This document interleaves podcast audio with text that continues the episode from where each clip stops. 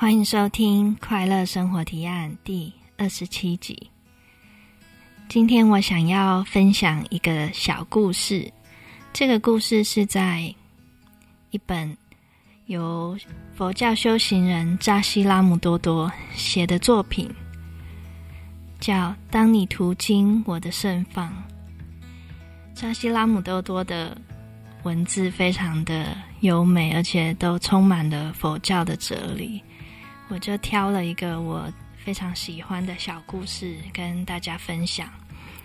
这个小故事的名称叫做《一条红鱼的心愿》，描述的是住在阿拉斯加的红鱼对于瓜地马拉的鹦鹉的无私的爱。有一天，这只阿拉斯加红鱼写信给瓜地马拉鹦鹉说。亲爱的瓜地马拉鹦鹉，你好。今天早晨我过得特别幸福，因为阳光透过云层，不温不火，不寒不凉，刚刚好。我泡在刚刚好温暖全身的海水里，我觉得自己拥有着最安全的自由。突然间，好想给你这样的温暖，这样的自由。是的，好想给你这样的幸福。你并不认识的阿拉斯加红鱼上，鹦鹉回信说：“亲爱的红鱼，虽然我并不认识你，但是很高兴收到你的来信。谢谢你对一个陌生人的仁慈与慷慨。”听到你说要给我温暖和自由，我很感动，但是我也忍不住悲伤。阿拉斯加的红鱼又怎么会懂得瓜地马拉鹦鹉想要的温暖是摄氏多少度？想要的温暖是摄氏多少度？他想要的自由又到底是几千英尺呢？充满怀疑的瓜地马拉鹦鹉上。亲爱的鹦鹉，你误会了，我不是要给你我的幸福，我不是要给你二十五点三度或者三十八点七度，我也不能给你三千英尺或者两万英里，我只是希望你能得到你最想要的那种幸福，得到最能温暖你的温暖，得到最让你自由的自由。我真的是这么想的，我只是希望你能像我此刻这么的幸福。倔强、坚持的阿拉斯加红鱼上，亲爱的红鱼，我很感激，真的谢谢你。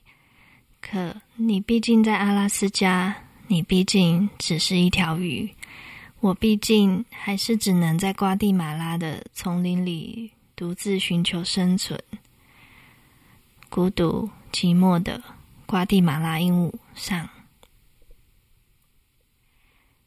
亲爱的鹦鹉，是啊，我毕竟还在阿拉斯加，我毕竟只是一条鱼，你毕竟还只能在瓜地马拉的丛林里独自求存，可是。我就是止不住的想要让你幸福，也许我只能想一想而已，但是我停不了的想。也许你是我的彼岸，也许我是你的彼岸，谁知道呢？也许我们终于会相遇，然后一起到达另一个彼岸，那时候我们就彻底幸福了。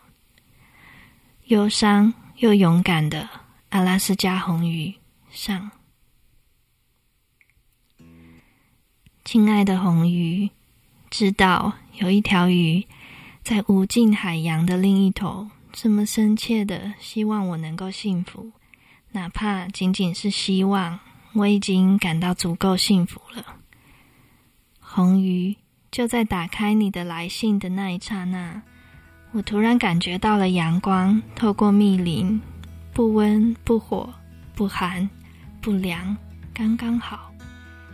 我滑翔在刚刚好温暖全身的风里，我觉得自己好像正拥有着最安全的自由。谢谢你，红鱼。幸福的瓜地马拉鹦鹉上。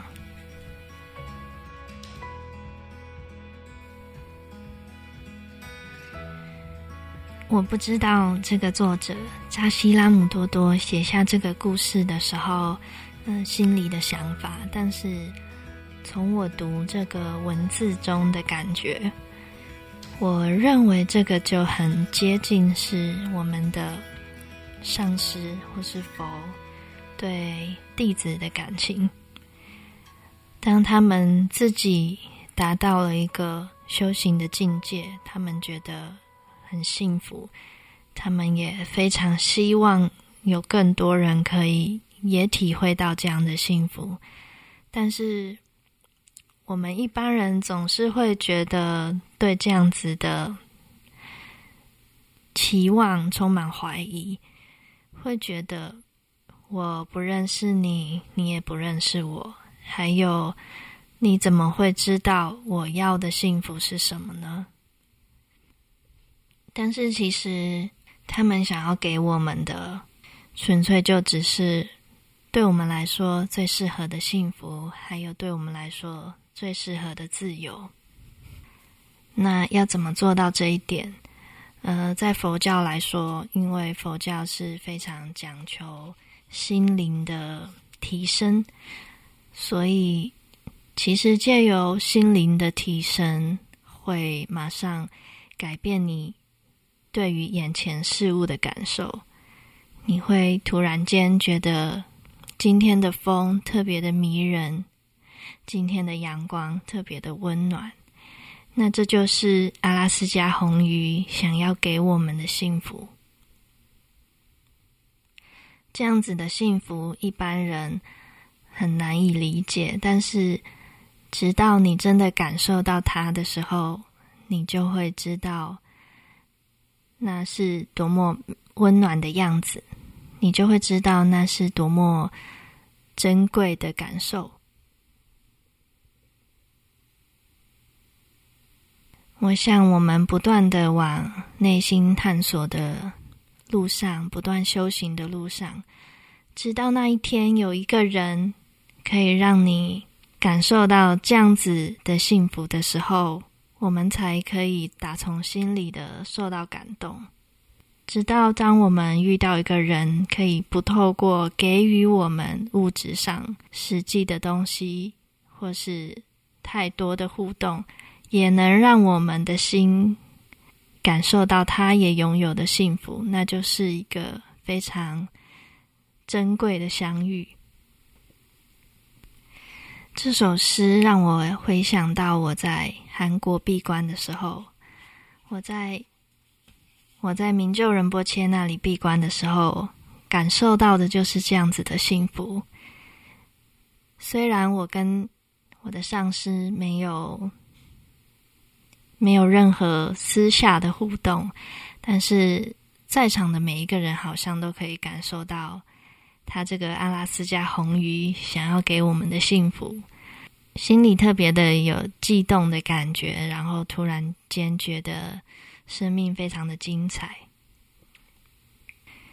其实不只是佛教里面的佛菩萨或是上师们，在我们的生命当中，一定也有一些人，让我们能感受到他想要给我们的。对我们最好的那种幸福。